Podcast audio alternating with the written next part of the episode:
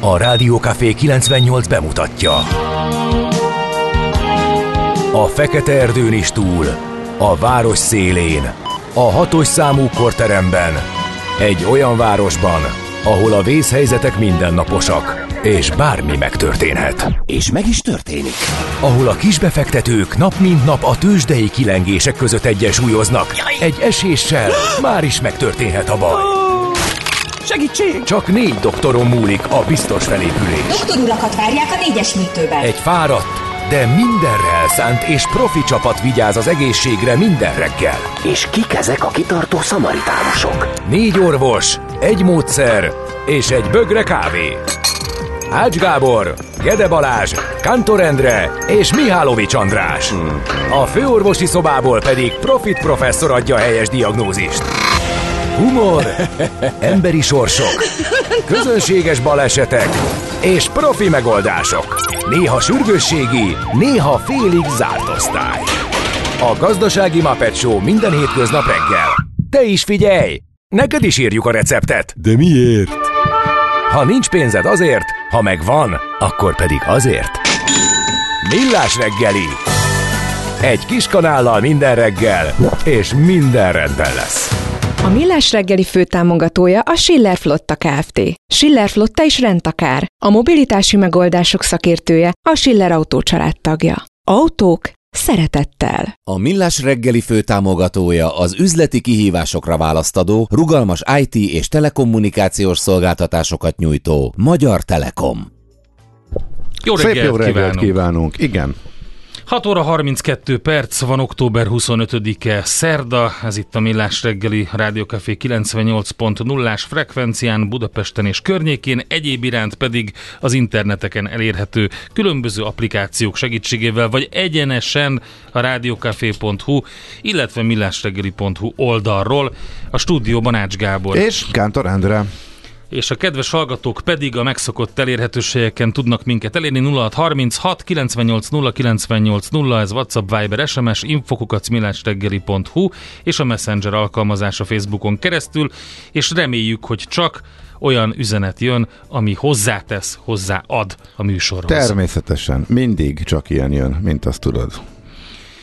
Nem. Kivéve, hogyha te úgy érzed, hogy nem. Nem, nem csak ilyen jön, hanem Na, de most, de, tényleg, más is. De tényleg. Most ezeket keressük, főleg azért, mert közlekedni egy kicsit nehezebb hát, ebben az esős, ö... szeles időben. Nem is kicsit esik, tehát ö, elég tisztességes mennyiségre jött, úgyhogy ma lesz ilyen pocsolya spotting, illetve hát azok a, hogy hívják azokat a pocsolyákat? Vízeltfolyásról hát, amelyek akkorák, hogy mondjuk megállnak az aluljárókban, vannak valami van hivatalos neve, az, de hogy hát ez... vízeltfolyásnak hívják. Nem, vízeltfolyás az szerintem az, amikor így átfolyik a víz. Az meg megállott. Figyelj, annak én má, a, annak más lehet leegyszerűsítem. A... a vízátfolyás az, az, ami zavarja a közlekedést, és amit az autós applikációban, a térképes applikációban be lehet jelenteni, amit nagyon sokan helyesen meg is tesznek most már, tényleg? Mert akkor fel tudsz rá készülni.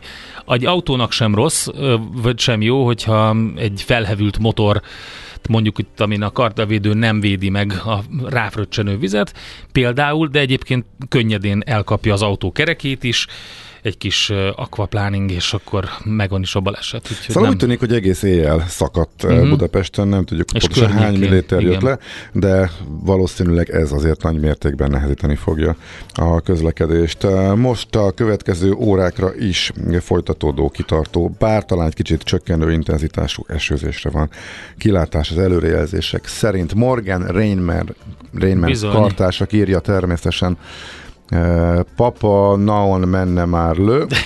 Nem tud. Naon, de egy, még nem egy, tud. Egy, egy időt mondj majd, hogy mikor pattanhatsz legközelebb.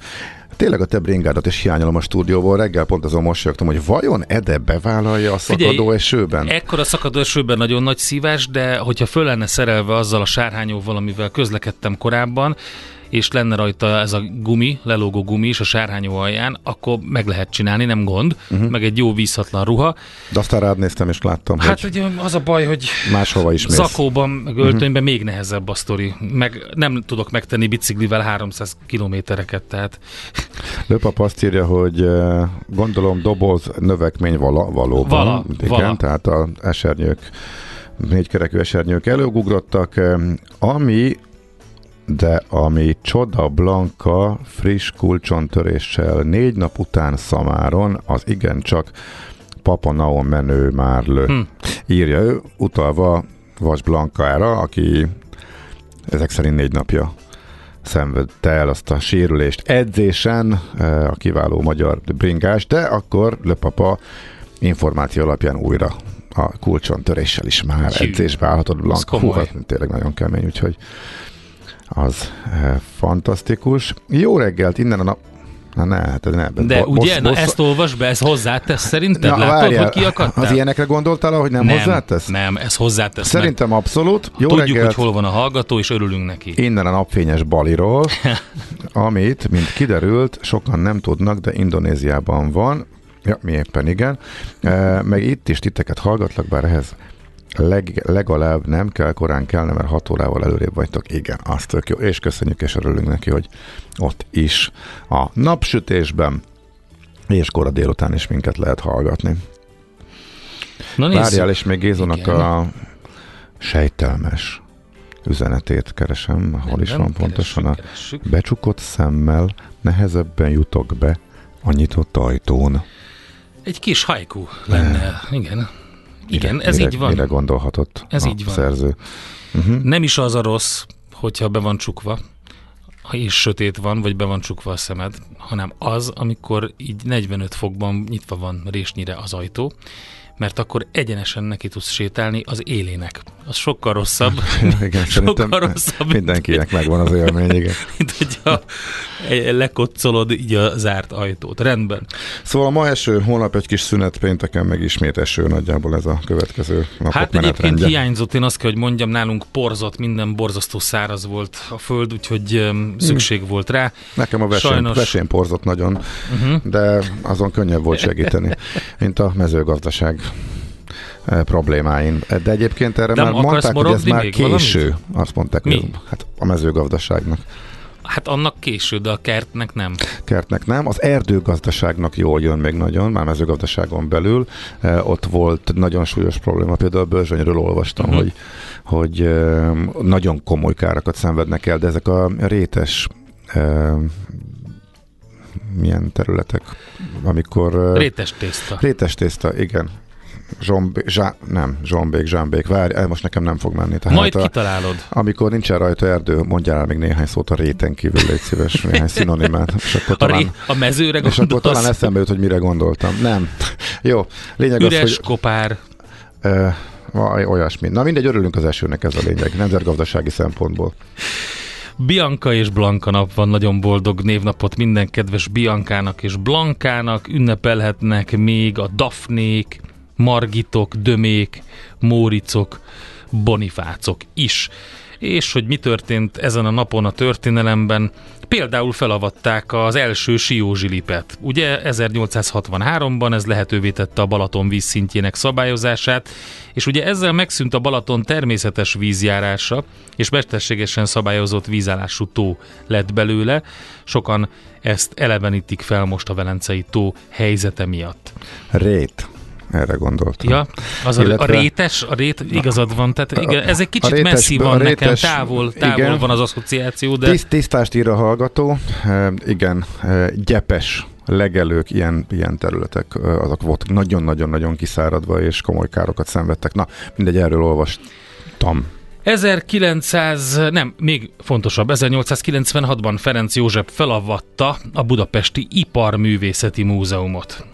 Úgyhogy mindenkinek megvan biztos az Iparművészeti Múzeum eklatáns épülete, főleg ugye a díszítéssel, kerámia, tetővel és stb. Fekete péntek volt a New York-i tőzsdén ezerkilencszázhuszonkilencben, és ezerkilencszáznyolcvankilencben kormánydöntés született a Budapesti Értéktőzsde újraindításáról, aminek június huszonegyedikén következő évben volt az első munkanapja. Azért fontos ez, mert Bét ötven címmel fogunk beszélgetést folytatni nyolc óra után. A Budapesti Értéktőzsde értékesítési, marketing és kibocsátói akvizíciós igazgatójával, Nagy Péter Gáborral, aki ide jön a stúdióba hozzánk, illetve bocsánat, nem biztos, lehet, hogy telefonon hívjuk. Minden esetre vele beszélgettünk erről az egészről, hogy mi az a Bét ötven, és hogy miért jó ide bekerülni. Úgyhogy a Budapesti Értéktőzsde most frissül, és lesz friss. Publikus, hogy kik is szerepelnek rajta, ez az apropó. Na, a születésnaposok közül kit emelnél ki? Születésnaposok közül mondjuk hmm, Szoboszlai Dominik. Ah, ha, ha, magyar labdarúgó. Hogy a végén kezdjük. kétezerben született. kétezres születésűek ritkán férnek föl a listánkra, de szerintem Szoboszlai Dominik mindenképpen. mindenképpen. Persze, egyértelmű. De akkor ugorjunk a másik végére a listának, ifjabb Johann Strauss, a keringő király. Igen, ő az ifjabb, igen. Igen, osztrák zeneszerző, karmester, idősebb Johann Strauss fia. Őt nem volt gond a névadással. Nem, az, az, az működőképes volt. Azt mondja, hogy George... Nem. Hogy, hogy mondják? George. George, Biz, George. George Bizet. Igen, mert uh-huh. francia zeneszerzőről van szó. Aztán Pablo Picasso. Um, ezernyolcszáznyolcvanegyben született. nyolcvanegyben, itt mondjuk még Kovács Kati mindenképpen. Kovács Kati. Széchenyi Díjas magyar. És Mészáros Antónia, énekesnő, magyar újságíró, mm-hmm. szerkesztő, műsorvezető, és most már más területeken dolgozik. Így, szegény Katy Perry maradt a végére. Pedig egy időben talán a világ legnépszerűbb énekesnője volt, de csak néhány évig. Hát az már elég volt Te neki. Lenyomta a Taylor Swift. Megcsókolt egy lányt, a... tetszett neki, olyan volt az íze, mint a cseresznyés nyalókának. Énekelte szerintem ezt a Katy Perry, de nem biztos. De az biztos, hogy a, az oroszlán, oroszlános számot azt ő énekelte. Úgyhogy hát sok mindent. Kiállt én egy ukulelével, pont... és gyakorlatilag manifestálta azt a közhelyet, hogy minden egyes indi számban van egy ukulele rész. Vagy az elején, vagy a közepén, vagy valahol. Tehát kell, hogy legyen egy ukulele. Ami nem igaz, de mindegy. Vagy egy banjo. A... Vagy egy ukulele, vagy egy banjo. Ezt szokták beletenni, hogy ilyen népiesebb legyen. Hát, de aztán ez nem mindig sikerül. Ez, ez, ezek a megmagyarázhatatlan dolgok. Tehát ugyanúgy, ahogy szerintem ezt az azaria jelenséget sem lehet maximálisan megmagyarázni. Sem, dehogy nem. Mindenki a... ezzel van elfoglalva. Imá... Jó, hogy ezt mondtad, egy szerdai morgás. Mindenki próbálja. Ja, igen, de, de... de nem kell. Tehát ez az, amit már korábban is elmagyaráztam egyszer, és meg kéne érteni, hogy ez úgy működik a dolog, hogy van olyan, hogy valami ízlik, és valami nem ízlik. És nem kell nekifutni, megmagyarázni, hogy a kürtös kalács miért ízlik. Nem kell. Tehát ezt a jelenséget nem kell megmagyarázni. Nem értek egyet. Egy csomó embernek ízlik a kürtös kalács, pont. Nézd, enged. Magyarázzuk meg a jelenséget. Minek? Hogyha, hogyha van egy jelenség, ami teljesen eltér az addigiaktól, és kimagasló, és más. Hát az soha nem volt ilyen. Vannak hasonló színvonalú, hasonló van benne zenét, és van benne hasonló bármit nyújtó, a népszerűsége meg kimagaslóan a sokszorosan minden addiginak. Uh-huh. Ez egy nagyon érdekes jelenség. Szerintem tök érthető, hogy az emberek úgy kíváncsiak rá, és magyarázatot magyarázatot keresnek. Igen, ezt a, nem ezt a sajtó megtalálni. Megpróbálja kiszolgálni. Nem fogják megtalálni. Na várjál, az már a szórakoztató kategória. Legalább tizenöt cikket olvastam, akik, akik azt mondták, megvizsgáltuk a na, jelenséget, a, na, neki mentünk, na, felderítettük. Na ez már az időpocséklás. Igen. És semmi nem derül ki. Vagy egyébként... Van, amelyikből igen, tehát szerintem végre a tele... Sok érdekes dolog kiderül, csak nem a, a, a válasz a kérdésre. Sokadikra a Telexnek a múlt heti cikke, abban abba azért voltak a dolgok, amiben hmm. nagyjából össze lehetett rakni. De nekem az volt a legközelebb ahhoz, hogy valamit megfejtsen, de hogy amikor a megmondó emberek a mindenhez értők előjönnek, és ők akarják megmagyarázni ezt is, ami életükben nem értek zenével foglalkozó cikket, az engem inkább ez férne bele már a morgásba. De az az igény az embereknek, hogy kicsit jobban értsék, mármint hogy azoknak a generációk részéről elsősorban, akik azt se tudják, hogy mi ez, illetve akik odáig vet, arra vetemednek, hogy belehallgattam szar-szar-szar. Tehát ugye ez a nagy többség. Nekem és, azt de tetszik, amikor jönnek és meg, érteni, meg, tehát, mondják, hogy mi, me, megfejtettük, mi a titok. Nincs titok. Egy csomó embernek tetszik. Egy csomó másik embernek meg azért, azért megy oda, mert divatos lett. Mert egy csomó másik embernek, hogy is mondják ezt a millenniálok? Trendel. Tehát akkor ennyi. Köszönjük szépen, tök jó. Ismerjük Ede. el, emeljük a kalapunkat. Ede. Az, hogy miért pont ő trendel ilyen mértékben. Miért nem? Miért rendelt, az a, egy, miért rendelt az Airport? Az egy a érdekes. Reptér című szám. Az, az miért rendelt? Ez pontosan ugyanúgy egy jogos és érdekes kérdés. Vicces volt, elkezdték, mém szám lett belőle, és kész.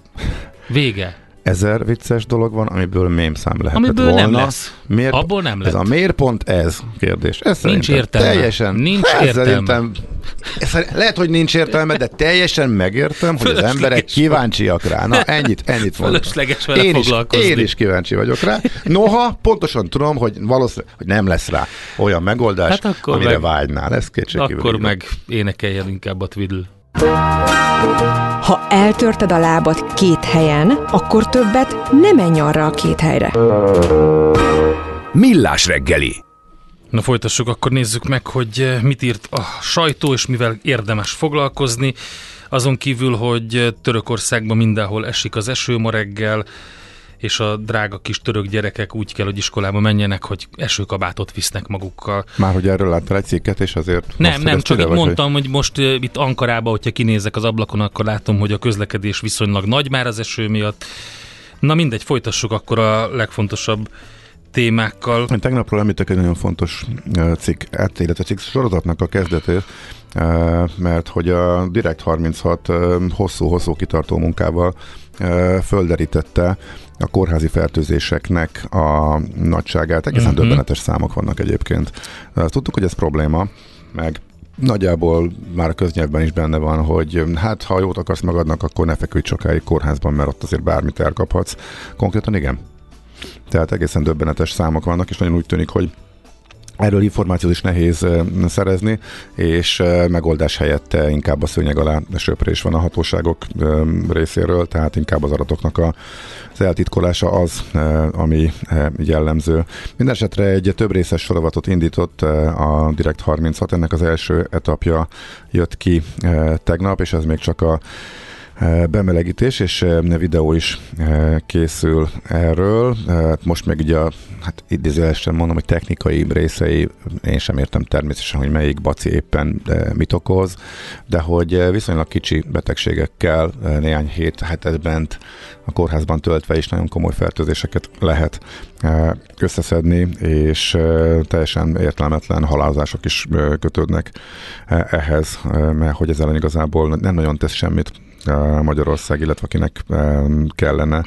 A, egy nagyon komoly elemzést készítettek egy olyan adatbázis alapján, amit végül sikerült kiperelnie a Társaság a Szabadságjogokért nevű civil szervezetnek, és ebből épült fel az adatbázis, amiből egy csomó adatot ki lehetett végül nyerni, meg össze lehet hasonlítani a kórházakat, és ebből az is majd a következő részekből ki fog derülni, hogy hol komolyabb a probléma, és hol pedig kevésbé. Minden esetre egyetlen egy nagyon látványos diagramra hívnám fel a figyelmet, a kórházi fertőzések gyakorisága,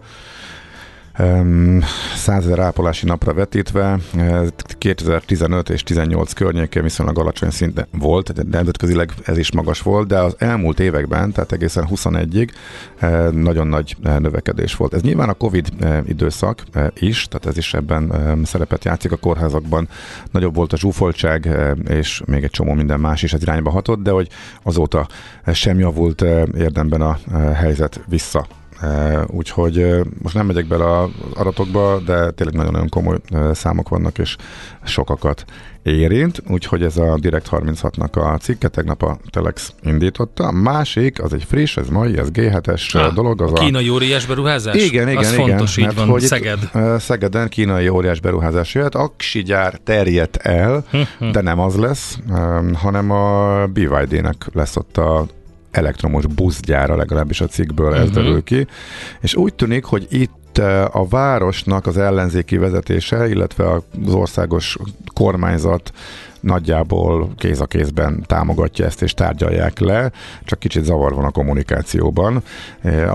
Nagyjából a helyieket sem sikerült megnyugtatni. Nem tudom, hogy igazából csak az aksigyárakkal szemben van komoly társadalmi ellenállás, vagy az autógyárakkal szemben is nő-e, mert hogy azért autógyárunk van már jó pár, és azokkal kapcsolatban korábban semmilyen nem volt, úgyhogy valószínűleg azért sokkal kevésbé nem fog tetszeni ez majd a szegedieknek, tehát hogy elektromos buszgyára bé vé dé-tól, tehát a kínai az stimmel, csak az aksi konkrétan nem.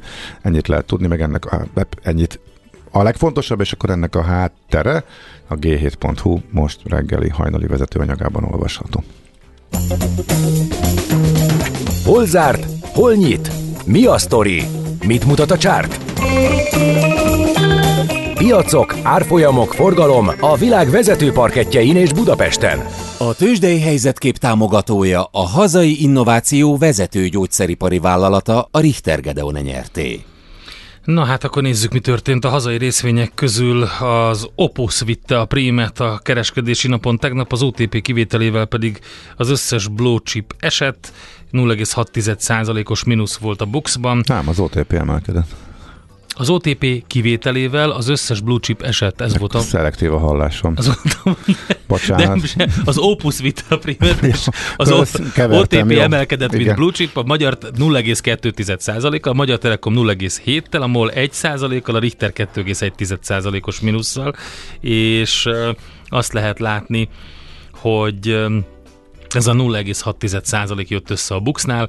A közepes kategóriájú papíroknál, mint mondtam, az Opus hat százalékos pluszban, a cikk Pannonia követte két százalékkal, az em bé há pedig egy egész nyolc százalékkal, a negatív oldalon a bé i ef és az Appenin van nulla egész nyolc, illetve két százalék, hát az o té pé négy milliárd forintos um, értékben cseréltek gazdát a vállalat részvényei, de a top ötben volt a Richter, az Opus, mint harmadik a MOL és a négy i gé is, úgyhogy az Opusban egy egész két milliárd volt, hát egészen komoly teljesítmény, ugye a MOL-t is legyűrve, a MOL utána egy egész egy milliárddal. Az X-Tent kategóriában nem sok minden történt, három papírra volt kötés, millió ö, forint alatti forgalommal az AstraZan mínusz három százalék, az Épdufer plusz egy százalék, a NAP mínusz két százalék, így áll tehát a tőzsdei előszoba. Amerikában végre jött egy emelkedős nap, öt zakó után jött egy kedvező hangulatú kereskedési időszak, nagyon érdekes és a legsokat mondóbb az egész évet tekintve, hogy téphetjük mi itt a szánkat Amerikát illetően, hogyha annyit mondanánk, hogy technológia föl, nagy technológia lényegében egyedül, még néhány föl, a többség le, a nagy rész meg egy nagy nulla, akkor azzal megfejtettük a dolgokat. Nasdaq index idén plusz huszonöt, es és pé plusz tíz, Dow Jones vaskos nulla. Itt tartunk most, e fölött voltunk, aztán alá is mentünk egy kicsit, de nagyjából most már nyár eleje óta ez a helyzet, avóta csak ez a tingli-tangli játszik, az elmúlt hetekben inkább lefelé tartott a hozamemelkedés miatt a piac, de ebben azért nincs nagy változás, óriási beleadás sincsen, kétszáz napos mozgó átlagra esett a piac, az elmúlt napoknak a esés sorozata következtében, ahogy alázárt, vissza is pattant róla, ez volt tegnap, most ismét a kétszáz napos mozgó átlag fölé került az es és pé ötszázas, amivel lehetett magyarázni, hogy kicsit ö, csökkentek a hozamok a kötvénypiacon. Itt ugye az öt százalék átlépése volt egy ilyen sokkoló élmény a befektetőknek, ennyire magas kockávatmentes kamat mellett jócskán csökken a részvényeknek a vonzereje. Tehát, hogyha fix öt százalékra be tudsz fektetni amerikai állampapírba, akkor mit kell tudni egy részvénynek, hogy azt megvegyem? Ez a kérdés merül föl. Ez nem nagyon kedvező természetesen a részvényeknek, ez azt a múlt, elmúlt hetekben már láttuk, viszont olyan látványos nagy beleadás sincsen. És amivel még meg lehetett magyarázni, az az, hogy jó gyors jelentések érkeztek ismét, ami viszont nagyjából papírforma, mert itt is tudjuk, hogy az elemzők azért általában szándékosan alulbecslik, mindig, minden gyors jelentési szezonban fölül teljesítik a várakozásokat, mert hogy a várakozásokat hát szándékosan lejjebb teszik annál, mint amire gondolnának elsőre az elemzők. Tőzsdei helyzetkép hangzott el a Millás reggeliben. Tőzsdei helyzetkép hangzott el a hazai innováció vezető gyógyszeripari vállalata, a Richter Gedeon Nyrt. Támogatásával. Ha elemezzük a Millás reggelit... Beolvasod, igen. Miért neked? Ne, nem jó. Dehogy de, nem. Jöhet. Na, ugye? Na, ho, ho, hozzátesz. Jó, ugye? Elemezzük. Ha, ne, ha elemezzük a Millás reggelit, késve kezdődik. Nem Egymás igaz? Szavába vágtok. Andi nem botorkál igaz? A sötétben. Nem igaz? Nem kell elemezni, szeretjük, mert jó. Írja a kedves hallgató. Itt van Andi, Czoller Andi. Jó reggelt. Jó reggelt. Nem tudom, honnan tudják, hogy Kezdjük az elején. Elárultad egyszer. Kezdjük az elején. Igen. Időben kezdődik, tehát ez rögtön téves információ. Nem vágunk egymás szavába? De, de ezt úgy hívják, hogy beszélgetés, tehát nem tudjuk mindig megvárni, míg a másik befejezi, eszünkbe jut valami, ez egy természetes emberi dolog, néha egymás szavába vágunk, igen, tehát féligazság, volt egy nem igaz, volt egy féligazság, Andi nem botorkál a so- sötétbe soha. Andi nem egy sötétben botorkál, tehát meg kettő nem igaz, egy féligaz. Szerintem túl... Így, hát így ne írjunk es em es-t, túl... kedves hallgatók. Sokkal jobb es em es. Túl elemzed és túl gondolod ezt is. Ő kezdte. Úristen, tiszta óvoda. Megdicsért minket, és köszönjük szépen. Én is. Nagyon, nagyon szép es em es-t írt. Tessék jobban törekedni arra, hogy az igazságtartama nagyobb legyen. Köszönjük. Jó reggelt kívánunk mindenkinek, ez a Millás Reggeli, továbbra is hét óra hét perc van, és október huszonötödike, szerda, a stúdióban Ács Gábor. És Kántor Endre. És a kedves hallgatók is támogató jellegű üzenetekkel, remélhetőleg. Mi pedig azokkal az üzenetekkel, amelyeket esetleg még a Facebookra is írnak. Azt nem látja Gábor, úgyhogy mindjárt rákeresek. Te találtál valamit? Facebook, Facebookon nem találtam. Nem, semmit, nem a Facebookon. Uh, igen, uh, Löpapának szeretnék ismét csak jobbulást kívánni. Beszámolt arról, hogy még sok időt mondanak az orvosok, ameddig ismét drótszamára pattanhat, ami neki ugye azért ez nagyon komoly elvonási tüneteket fog majd nyilván okozni, de ő azt mondja, hogy ő ezt megpróbálja felezni. Mi azért azt javasoljuk, hogy csak óvatosan, tehát nehogy véletlenül az egészség kárára menjen, de drukkolunk, hogy minél hamarabb ismét a bringautakról küldhessél nekünk közlekedési információkat, úgyhogy jobbulást ismét. Igen, ilyen közlekedési infokat küldjetek. Borzasztó az a baleset, ami történt Fejér megyében, ott seregélyes mellett egy busz az árokba dőlt, majd el fogja mondani Andi, ötvenen utaztak rajta, ez reggel hat körül történt, és a hírek szerint harmincan ki tudtak mászni maguktól. ötvenen utaztak, és igen, harmincan tudtak ki mászni? Úgy olvastam, mm-hmm. úgyhogy, de azért vannak sérültek természetesen, nyilván az időjárási viszonyok nem kedveznek ennek sem, úgyhogy ilyen jellegű segítő információkat várunk, hogy merre láttok problémát, és... ezzel tudtok segíteni a többieknek is. Egyébként láttam egy bicajost pont reggel, hogy itt a bicikli úton, a rakparton, úgyhogy meg is jegyeztem magamba, hogy kemény ebben a szakadó esőben. És még a benzinkútra betért, ez teljesen rongyázva, három, fél, három nylon, nylon zsákban csomagolva önmagát, de nyomják, úgyhogy abszolút respekt. Igen. Na nézzük akkor, hogy mi van a budapesti hírekben. Egyre nagyobb buborékban élünk, de milyen szép és színes ez a buborék. Budapest, Budapest, te csodás! Hírek, információk, események, érdekességek a fővárosból és környékéről.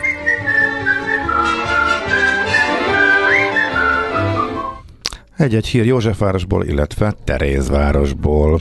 Józsefvárosban a képviselőtestület a legutóbbi ülésén elfogadott egy határozatot, amely arról szól, hogy felszólítja a kormányt, hogy a közbiztonság hiánya kapcsán hozzon haladéktalanul döntéseket.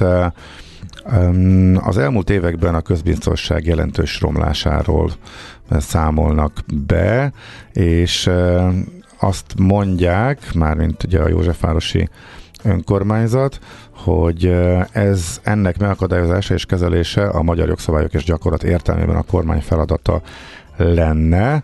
Hiába áldoz önkormányzati forrásokból száz milliókat az önkormányzat, hogyha de, de ez nem elég, mert hogy a kormány nem végzi el, vagy az állam nem végzi el az ő feladatát. Azért érdekes ez, mert az előző időszakban, főleg a térfigyelő kamerák elterjedésével azért nagymértékben javultak az adatok, tehát csökkent a bűnözés Józsefvárosban is, meg egyébként máshol is.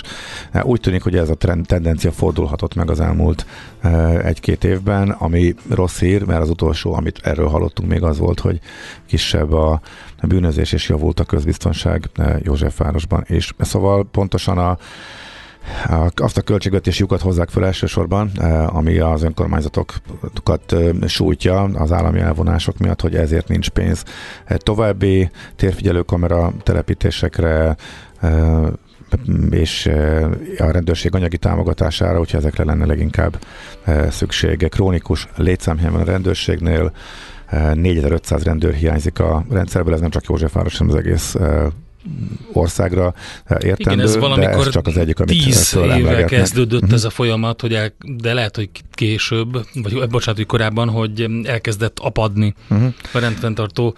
És még egy dolog, amire felhívják a figyelmet, hogy ideje lenne az új nemzeti drog stratégiát is megalkotni, amely szembenéz az előző stratégia kudarcával, úgyhogy ezt küldték el a parlamentbe.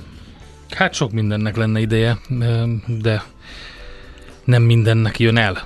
Terézvárosban pedig a közösségi költségvetésről lehet szavazni. Már kiválaszthatóak azok a... Azok a költség, közösségi költségvetés ötletek vagy javaslatok, amik tetszenek a terézvárosiaknak. A legtöbb szavazatot elnyerő ötlet valósul, vagy ötletek valósulnak meg. Az a lényege a közösségi költségvetésnek, hogy a kerületben élők maguk dönthetnek arról, hogy mire költsék a kerület pénzének egy részét.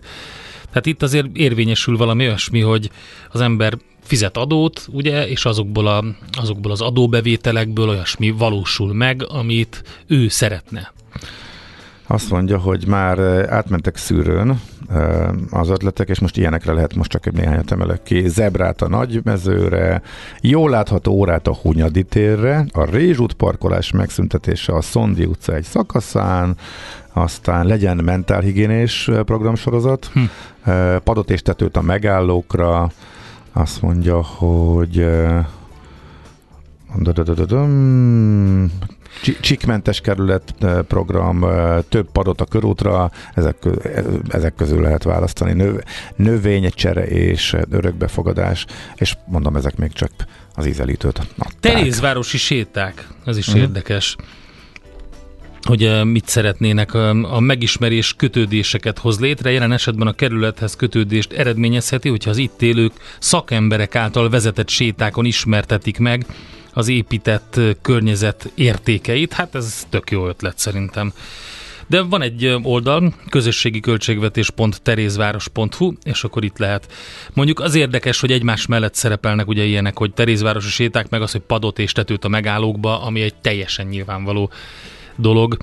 Nem is tudom, hogy erre miért kell külön szavazni. Minden, ilyen, minden hasonló esetben, amikor uh-huh. ilyen szavazások vannak, ez fölmerül, hogy csomó olyan dolog van rajta, ami ugye hogy adná magát, de azt is értjük, hogy nincsenek jó helyzetben. Kerékpáros szervízoszlopot Terézvárosba. Azt mondják, hogy telepítsenek kerékpáros szerelőoszlopot egy sokat használt útvonalra. Ez tök jó. Én annyira örültem, amikor az első ilyeneket telepítették. Volt egy ott a...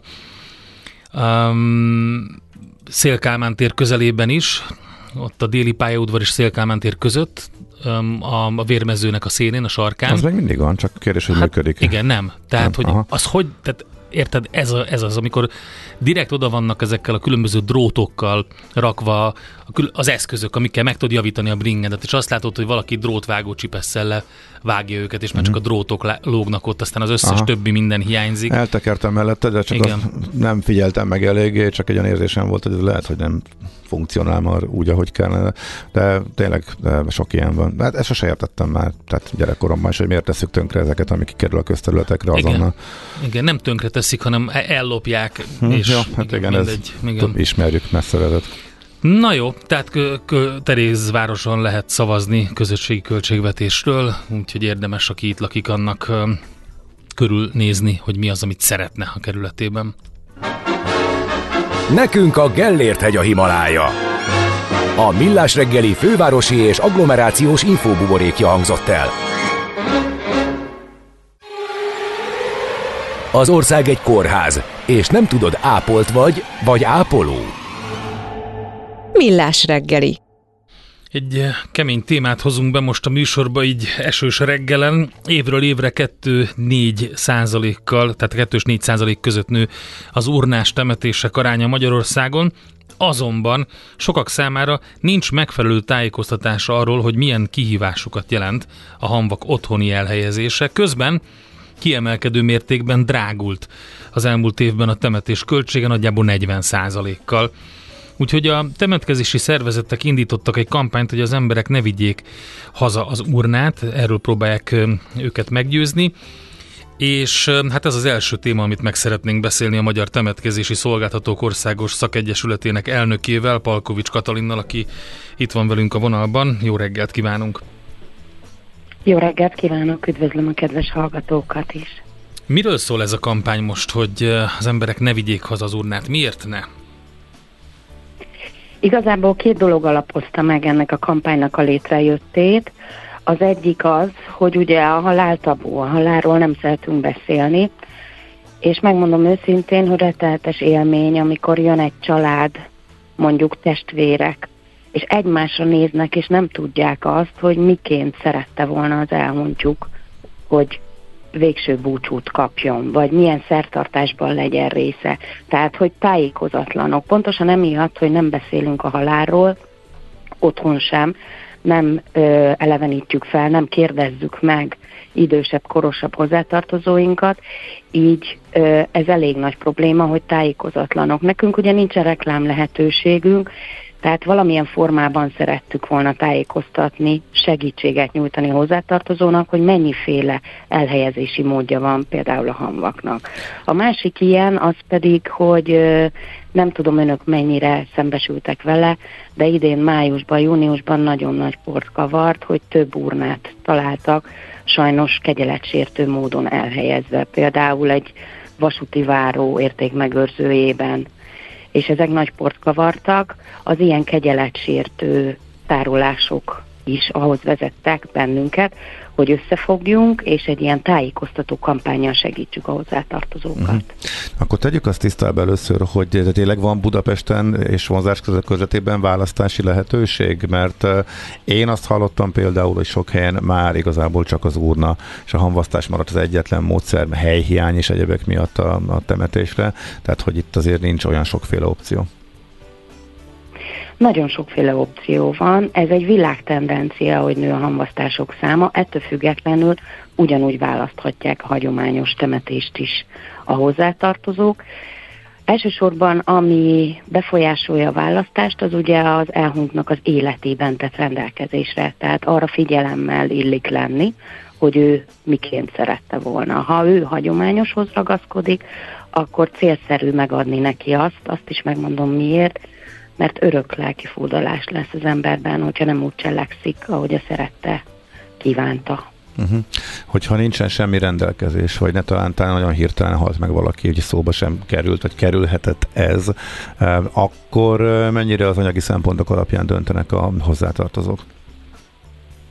Ez nagyon változó. Én nem feltétlenül az anyagiakhoz kötném, hiszen egy család mikrogazdasági környezete azért számol egy ilyen lehetőséggel. Amikor születünk, már gyakorlatilag arra vagyunk predesztinálva, vagy meghalljunk, tehát az életünknek két végpontja van, ezt nem tudjuk befolyásolni. Ez minden esetben így van. Éppen ezért azt gondolom, hogy ezzel számolnak. Tehát nem feltétlenül sokszor az anyagiak döntenek, inkább én az elvilágiasodásra gondolnék, arra, hogy nagyon rohanó világban élünk, és sokan rendelkeznek azért a hamvasztás mellett, hogy az ő gyermekeiknek, hozzátartozóinak ne legyen ö, teendőjük később a sírral, mert azt a sírt azért gondozni illik. Hát nem csak gondozni, hát ugye ezt meg is kell váltani időről időre, különböző pontosan költségek vannak vele. Mekkora árkülönbség a temetés típusok között körülbelül? Jelenleg egy urnás temetés, hogyha jól emlékszem az utolsó ká es há jelentések szerint, urnás esetében olyan háromszázötven ezer forint környékén van, és koporsós temetés esetében pedig négyszáz-négyszázötven ezer forint környékén uh-huh. van. Na most azt tudni kell, amikor egy sírt megváltunk, bocsánat, hogy a szavába vágtam, az urnásokat ugye tíz évre váltjuk meg, tehát rendelkezünk a fölött, a hely fölött, koporsósnál pedig huszonöt év. Tehát azt azért tartsuk figyelembe, hogy amikor egy ilyen sírhelyet megváltunk, az azt jelenti, hogy abban a temetőben huszonöt évig gondoskodnak a sír környezetéről. Uh-huh. Oké, okay, és bőven infláció fölötti áremelkedés volt az elmúlt évben, noha az infláció is komoly rekordokat döntött. Ez miért alakult így, miből jött össze? Hát az elmúlt évek gazdasági helyzete, szerintem ezt nem nagyon kell ö, önnek, önöknek se reprezentálni. Ugye elsősorban az energiaáremelkedések, hát gondoljon bele, minden elhunytat hűteni vagyunk kötelesek. Ezek jogszabályi előírások. A hűtőkapacitás nagyon nagy energiafelhasználással jár. Akkor emellett ott van a hamvasztóüzemek működtetése, szintén energiával működik. Minden elhunytat szállítani kell, ami azt jelenti, hogy bennünket az üzemanyagár is befolyásol. Tehát nagyon sok olyan tényező van. Kezdhetjük, három-négy évvel ezelőtt volt ugye az alapanyagáraknak az óriási mértékű emelkedése, a fa alapanyag árának a megemelkedése például. De ugye a mi munkánk az hetven-nyolcvan százalékban emberi erőforrás igényes. Nem tudunk sematizálni feladatokat, nem tudunk gépesíteni feladatokat. Szükség van az emberi erőforrásra, így a bérek és azok emelkedése is befolyásolta ezeket az áremelkedéseket. Uh-huh. Ugye ön mondta éppen azt, hogy két végpontja van az életünknek, amit nem tudunk befolyásolni, éppen azért ugye van egy olyan szituáció, amikor akármi történik, a rokonoknak, a gyászolóknak egy olyan helyzete van, amikor kénytelenek megoldani a búcsúztatást. Azt olvastam, hogy sok esetben most már ugye személyi hitelből oldják ezeket meg, de hát egyértelmű, hogy a kiadás csökkentéssel és azzal, ezzel a helyzettel, amiben most vagyunk, költségek növekedésével megpróbálja mindenki lejjebb szorítani ezeknek az árát. Tehát gondolom, hogy ez nehéz helyzetbe hozza a temetkezési vállalkozásokat, de a másik oldalon a temetkezési vállalkozások árat emeltek infláció követő módon, hogy tudják a költségeiket fedezni valahogy. Tehát az a baj, hogy ez van egy olyan ellentmondás a kettő között, ami nem, egy, nem vetít előre egy jó jövőképet. Ebben van igazsága, eléggé paradox a mód, de azt azért hozzátenném, hogy a hozzátartozóknak van lehetőségű segítséget kérni. Tehát uh-huh. a jelenleg hatályos jogszabályok például ö, köztemetést is ö, rendelhetnek, ezeket az önkormányzatok, bizt, ö, önkormányzatok biztosítják, hiszen ez közfeladat, és ez igazából egy olyan ö, megoldás, ami akár választható is, de ne feledkezzünk meg arról, és most egy kicsit ilyen emocionális oldalra viszem ezt a dolgot, hogy semmire nem szeretünk ma költeni, ami tragikummal, fájdalommal jár. A mai ember az a mának él, szereti ö, magát körülvenni jó dolgokkal, derűs dolgokkal, és erre könnyedén áldoz. Arra viszont nem, hogyha tragédiát kell finanszírozni, illetve ugye ez egy olyan esemény, amit nem tudunk, hogy mikor következik be. Tehát én egy kicsit azért az öngondoskodásra is felhívnám a hozzátartozók figyelmét, hiszen nem tudom az önök családjában hogy volt, de azért nálunk eléggé jellemző, hogy az én nagyszüleim és a korosztálya, ők előre gondoskodtak magukról. Igen. És előre félretették ezt az összeget, amit a saját temetésükre szántak. Ebben biztos, hogy van igazság, hogy, hogy van egy kis ilyen, egy ilyen kis lárpullár hedonizmus mindenkiben egy olyan világban, ahol egyébként rengeteg rossz dologgal szembesül. Valóban itt az öngondoskodás az egy fontos, uh-huh. vagy valamilyen módon a bebiztosítása a jövőnek, az egy fontos dolog. Korábban sokat hallottunk a szociális temetésről, mint esetleg bevezetendő formáról. Most nagyon leegyszerűsítve, ha jól emlékszem, ez az lenne, hogy valamilyen formában a családtagok is részt vennének a temetéshez kapcsolódó munkálatokban, és akkor így csökkentenék a költségét. Ez teljesen elhalt, illetve erről mi a véleményük? Igen, ez ugye kétezer-tizenhármas jogszabály, amit ön most felemlített. Én azt gondolom, hogy a társadalmi felháborodás volt az, ami ennek a bevezetését elódázta, és hogyha jól tudom, akkor valószínűleg be se fogják vezetni. Higgy el, hogy a mai ember ebben már nem szeretne részt venni. Uh-huh. Tehát az, hogy saját maga ássa meg a sírt, saját maga engedje le a koporsót, vigye, nem beszélve arról, hogy emellé rengeteg balesetvédelmi munkaügyi előírás tartozik, amivel mondjuk a mi kollégáink rendelkeznek, hmm. viszont egy átlag civil hozzátartozó nem. Tehát ez az ötlet is az állam részéről jött, és a társadalom nem volt vele elégedett, tehát nem fordítva volt, hogy lett volna erre igény. Akik nem tudják kifizetni, számukra most is elvileg van az önkormányzatnak egy kötelezettsége, hogy a temetést elvégzi vagy finanszírozza, ugye? Igen, igen, igen, pontosan hmm. így van. Jó, akkor kony... De egyébként igen. nagyon sok olyan, bocsánat, egy mondat csak, hogy nagyon sok olyan mód van, amivel mondjuk az elhelyezést is lehet késleltetni. Tehát arra is van mód, hogy elhamvasztatjuk az elhunytat, ideiglenesen vagy a szolgáltató tárolja, vagy a család, és akár a későbbiekben is lehet ö, elhelyezni ezeket a hamvakat. Meg hát rengeteg alternatív megoldás is van. Végén kanyarodjunk vissza az elejére, hogy kicsit nem vartuk el azt a szálat, hogy miért viszik több, egyre többen haza az urnákat, hogy ez, illetve hogy ez lelki kérdés, hogy közel legyen a hozzátartozó, a feldolgozást segíti. Hát ugye elsősorban egy ilyen vagy, kiadás, vagy, vagy anyagi kérdés, igen. illetve hogy, hogy, hogy miért, nagyon, miért nagyon nem jó ez önök szerint? Nagyon nehéz erre ö, válaszolni, hogy melyik az, amelyik ö, jobban befolyásolja a hozzátartozók döntését. Minden esetre én azt mondom, hogy a mai világban azért az emberek nem nagyon tudnak elengedni. Borzasztóan nehezen kezelik az elengedést, nehezen tudnak gyász folyamatokon ö, végigmenni, és ezt most nem feltétlenül csak a... elhunytakkal kapcsolatban szeretném megemlíteni, hiszen minden veszteségélményhez egy gyász folyamat társul, és ezt nem szeretjük megélni. Tehát ragaszkodunk tárgyakhoz, dolgokhoz, természetesen emberekhez is, és szeretteinkhez is, és sokan ezt választják. Több olyan példát tudok mondani, hogy például a házastárs, idősebb házastárs hazavitte, és úgy rendelkezett, hogy amennyiben majd ő is ö, megpihen, akkor a kettejük hamvai legyenek együtt elhelyezve. Tehát ez is a ragaszkodás. Most ez ellen is kampányolnak, ezt is rossz ötletnek tartják? Ö, nem feltétlenül. Mi nem is ez ellen kampányolunk, én azt gondolom, hanem elsősorban erre... Ö, Tehát ennek a következményeire szeretnénk felhívni a figyelmet, amiről senki nem beszél, és nem tudja, hogy ez mivel jár. Mert kötelezettségekkel is jár, hogyha hazavisszük a hamvakat. Gondoljon bele, hogy én nekem elhuny a férjem például, ő neki azért nem csak velem volt kapcsolata, hanem a gyermekeivel, családjával, ő saját családjával, munkahelyen, kollégákkal, szomszédokkal, tehát nekik is biztosítanom kell a bejutást, a kegyelet gyakorlásra. Tehát nem sajátíthatjuk ki. A... Uh-huh. Így van.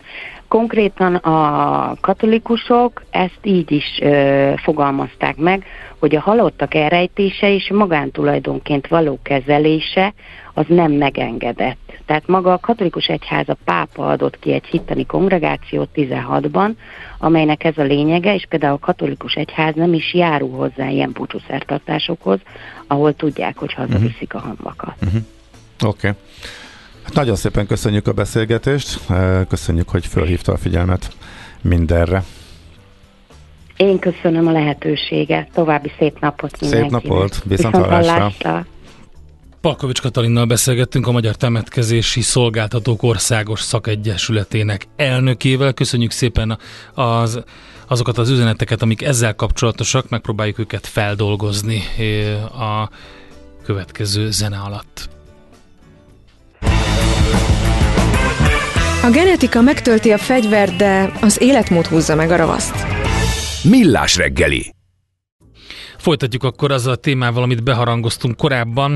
A digitális iránytű rovatunkban itt van velünk Gonda Gábor, a Magyar Telekom vállalati szolgáltatásokért felelős vezérigazgató helyettese. Jó reggelt, szervusz! Hello, sziasztok! És itt különböző technológiai témákat próbálunk meg elmagyarázni, megérteni, mögé nézni, hogy egyáltalán mit jelent, amit látunk, amit olvasunk.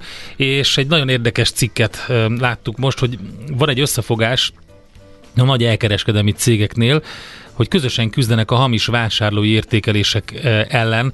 Ugye szerintem fogyasztóként is az egyik legidegesítőbb dolog, amikor rámegy az ember egy oldalra, és azt látja, hogy egyértelműen ilyen nagyon sablonszerűen megírt vagy pozitív, vagy negatív jellegű értékelések vannak, és így összeállt az Amazon, a booking dot com, hát ugye ott aztán kimondottan fontos, hogy meg akarsz vásárolni egy könyvet, vagy bármilyen terméket, vagy egy szállást, és akkor hamis értékelés van. Az Expedia és a TripAdvisor is, hogy küzdjenek ez ellen. Ráadásul ugye a témába bejön a mesterséges intelligencia, mint olyan.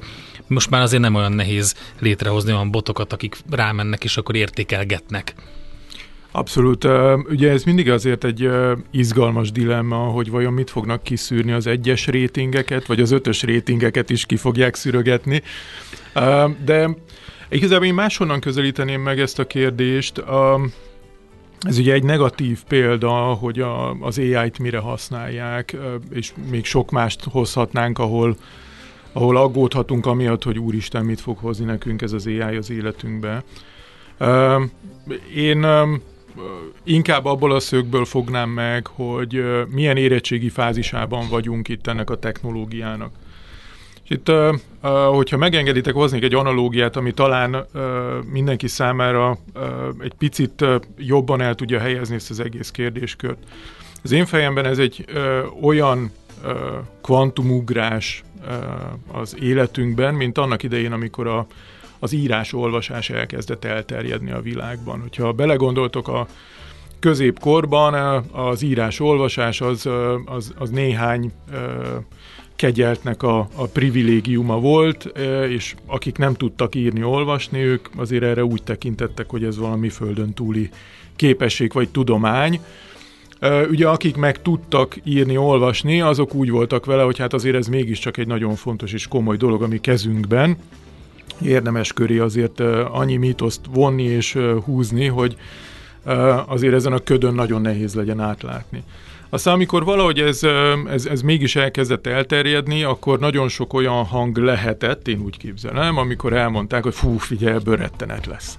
Hát mi, hova mindenki elkezd ez? Olvasni, nagy ugye? Baj lesz belőle, hát ugye ez így nyilván itt az... És azért biztos el tudjátok képzelni, hogy azért annak idején sokan rettegtek ettől. Hát legyen az, hogy mi olvasunk, és elmondjuk az többieknek, hogy mi van odaírva, uh-huh. és akkor kordában tudjuk tartani az információt. Na most a, a, nyilván leegyszerűsített példát hoztam a, a kérdésben, de valahol az á í-jal is ebben az érettségi fázisban vagyunk, az én érzésem szerint. Vannak néhányan, akik értik, látják.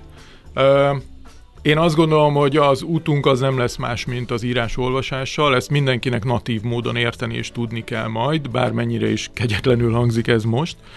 És utána majd el lehet dönteni, hogy mire fogjuk ezt használni. Ugye nagyon sok olyan hangot hallunk most, hogy hú, hát itt kiszabadulám a Pandora szelencéjéből a, a, a minden is, és akkor ezt nem lehet majd kordában tartani. Én azt gondolom, hogy nagyon sok olyan technológiai ugrás volt már az életünkben, amikor meghallgattuk ezeket a mondatokat. Nem szeretném alábecsülni, tehát biztos, hogy lehet ezt olyan irányba vinni, amit, amit utána nagyon nehéz mederbe terelni.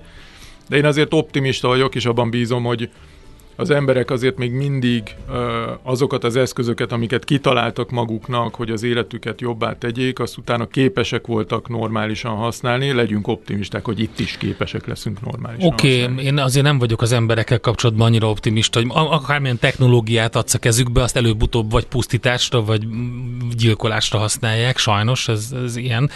Nem mindenki, de azért nagyon sokan. És ez nyilván pár kéz a kézben jár azzal, hogy a, az önöngyarapodását elősegítse valaki. Itt is ugye, hogyha elolvassuk, a, van ez a koalíció megbízható véleményekért, összesítették. A, a brit kormányzati jelentés szerint volt egy ilyen jelentés, a, a, csak a hamis termékértékelések évente mintegy háromszáztizenkettő millió fontba kerülnek az angol fogyasztóknak. Úgyhogy a TripAdvisoron konkrétan tavaly több mint egy millió hamis értékelést azonosítottak. Szóval szerintem magát a mesterséges intelligenciát ők ezek arra fogják tudni használni, hogy kiszűrje ezeket a hamisokat. Uh-huh. És ugye a technológiát állítják itt is a um, szolgálatba. Én azt gondolom egyébként a számokat hallgatva, Uh, itt, itt még valami nagyon beta verziós technológiáról lehet szó, hogyha csak egy millió ja. fék értékelést tudod kiszűrni, én azt gondolom, hogy milliárdos uh, volumenben gyártják a fék értékeléseket uh, szanaszét és mindenféle portálokon, meg, uh, meg kommentelési lehetőségeken. Ennek ellenére én mégis azt gondolom, hogy egyébként a, a, a jó megközelítés az, az mégiscsak szerintem az lesz, hogy ezt mindenkinek érdemes lesz közelebbről tanulmányozni és érteni azt, hogy az ő világában ez mit fog tudni hozni. Különösen a vállalkozásoknál, hogyha arra gondolunk, hogy uh, ma azért uh, mindenkit azzal ijesztgetnek, ez a FOMO effektus, hogyha nem lépsz valamit, akkor te most itt rettentő mód le fogsz maradni. Én azt gondolom, hogy ugyanúgy, ahogy annak idején mindenkinek ki kellett találni azt, hogy az írásolvasás az ő iparágában mit fog segíteni, itt is mindenkinek valahol el kell gondolkodni azon, hogy azok az eszközök, amik ma ismertek, vagy elérhetők, azok az ő iparágában vagy bizniszében egyébként mit tudnak segíteni. Hogyha ebbe az irányba halad a, a gondolkodás és a, a technológiai adaptáción, akkor azt gondolom, hogy jó trekken leszünk. Addig, amíg ö, nem egy napi szintű és natív felhasználás van egy-egy technológiát illetően, addig mindig lesz tér arra, hogy azok, akik egy picit korábban beletanultak, azok eldöntsék, hogy ők milyen irányba fogják terelni ezt a technológiát. Igen, ez a fear of missing out, az a FOMO, amit említettél, ez tényleg benne van. Öm, nagyon, ugyanis Ugyanis olyan gyorsan, úgy felgyorsult ez az átalakulás, az a technológiai evolúció, amiről, amiről beszéltünk, olyan szinten történik, hogy tényleg egyik napról a másikra van hatása. Tehát lehet látni konkrétan, hogy ezt az új á i technológiát, generatív modelleket, stb. Egész egyszerűen mire lehet felhasználni. Itt a legbagatelebb dolgokról, mint az, hogy megiratja a dolgozatát valaki, egészen odáig lehet vinni, uh-huh. hogy hát egészen konkrét üzleti alkalmazások vannak, munkatársakat váltanak ki, stb. Na most, hogyha nekem az az ötletem támad, és foglalkozom bele egy picit, hogy felfejlesztem a céget, egy ilyen kis upscalinget mondjuk, hogy szolgálatba állítok néhány ilyen generatív modellt, ahelyett, hogy fizetnék alkalmazottakat, akkor rögtön versenyelőnyre teszek szert, és aki meg nem csinálja, persze, hogy kimarad, és látja, hogy megtörténik ez nap, mint uh-huh. nap. Tehát nem véletlen a félelem, hogy ő kimarad. Abszolút, ezért továbbra is azt súlykolom, vagy hangsúlyozom, hogy ezzel mindenkinek érdemes foglalkozni. Tehát aki úgy érzi, hogy köszi, az én bizniszem tök jól megvan, nekem erre nincsen szükségem, neki kell először. Mindenképpen fontos az, akármit csinálsz, hogyha pizzasütő vagy, vagy mit tudom én, lángos sütő, akkor is érdemes utána nézned, hogy ez a technológia egyébként a te üzletedben mit tud segíteni. Mondok egy blőd példát, tudod elemezni azt, hogy naponta hány lángost adsz el, milyen napszakban, tudod tervezni ezek után valamilyen algoritmussal, hogy mikor kell bekeverned és mennyi tésztát ahhoz, hogy a lehető legkevesebb veszteséged legyen. Mindenkinek van valamiféle kicsi gyöngyszem ebben a technológiában, és azt gondolom, az lenne nagyon fontos, hogy az iparági szereplők egyébként, akár a nagyok, akár a kisebb, közepesebb technológiai cégek inkább abban vállaljanak aktívabb szerepet, hogy ezt kézzelfoghatóan elhozzák minden vállalkozás számára, segítsenek abban, hogy a vállalkozások megértsék, hogy hogyan lehet ezt a technológiát napi szinten használni, ahelyett, hogy gerjesztenék ezt a folyamatos túlmisztifikálását a, a, az egész történetnek. Igen, a FOMO-nak a másik oldala az ugye a fejesugrás, a, a ki tudja milyen vízbe, tehát egy meggondolatlanul ugye nem tudjuk, hogy mi történik. Hát figyeljetek, a legnehezebb mindig az, hogy a, ezt, amit úgy hívnak, hogy economy of scale, összerakni. Ugye egy, egy, egy globális nagyvállalat, amelyik olyan adatszetteken dolgozik, ahol, ahol napi szinten milliárdos input érkezik be, ők nyilván nagyon pontos modellekből tudnak dolgozni. De én azt állítom nektek, hogy egy, egy, egy kicsi vállalkozás is tud olyan dataszettet gyűjteni, vagy adatszettet gyűjteni magának, amivel már el tud kezdeni elemezni, algoritmusokat építetni. Ugye mindig ott van a, a bökkenő, hogy egy, most maradjunk akkor az előző példánál, egy lángos sütő azért nehezen fog magának egy á i-os csapatot felállítani. A gyerekek, arra gondoltam megpörgetni egy kicsit a sajtos tejfölöst, úgyhogy akkor most üljetek már neki. Ez ugye nem nagyon fog megtörténni. Megint csak ugyanoda utalnék vissza, itt van igazából szerepe a technológiai szektornak, tehát itt azért van jó néhány olyan szereplő, aki most már fennen hangon hirdeti magáról, hogy ő azért nagyon belásta magát ebbe. Nosza rajta, mindenki mutassa meg, hogy mit tud segíteni a vállalkozásoknak. Kicsit az jutott eszembe, amikor azt mondtad, hogy, vagy kicsit ahhoz hasonlít, amikor azt mondtad, hogy az ő iparágában, vagy az ő szakmájában nincsen erre szükség, és az az első, akinek ezt meg kéne vizsgálni, hogy mikor azt mondja valaki, hogy hát ő neki nincs konkurenciája. Ugye van, egy, van ez a tipikus kérdés a startupoknál, hogy mi a, ki a konkurencia, neki nincs konkurencia, és akkor itt, itt rögtön tudja az befektető, hogy hát nem tud róla. Tehát van, csak nem igen. tudja, hogy ki az, vagy hogy milyen területről fog érkezni. Abszolút. Tehát nem lépett ki ebből a buborékból. Úgy, úgy. Ilyenkor mindig nagyobb baj. Oké. Okay. Szóval, de mit, mit tegyenek akkor azok, akik hallják ezt, hogy á í-ról beszélgetünk nagyon sok területen, a Heuréka rovatunkban, ugye a fejlesztésekről, az í té rovatunkban azzal, hogy mi történik, a kiberbiztonság rovatunkban azzal, hogy mekkora problémák. Tehát ez egy olyan buzzword, ami tényleg gyakorlatilag behálozza most már a mi műsorunkat is folyamatosan. Hát, meg kell keresni a piacon azokat a szereplőket, akik, akik ebben elől mennek, és, és arra tették föl a következő pár évüket, hogy a hazai vállalkozásokat segítsék e tekintetben. Nyilván mondhatnám, hogy ajánlom magunkat is. Mi is indítottunk olyan programokat, amelyekkel kifejezetten az á í adaptációt szeretnénk segíteni a hazai vállalkozások körében. Indítottunk nemrégiben egy pályázatot, amelyre még mindig várjuk egyébként a jelentkezést. Olyan vállalkozásokat segítünk, akik á í területen szeretnének fejleszteni, nekik egy kiválasztott sor vállalkozásnak ingyen adjuk a, a, a szerver kapacitást ahhoz, hogy a modelljeiket működtessék.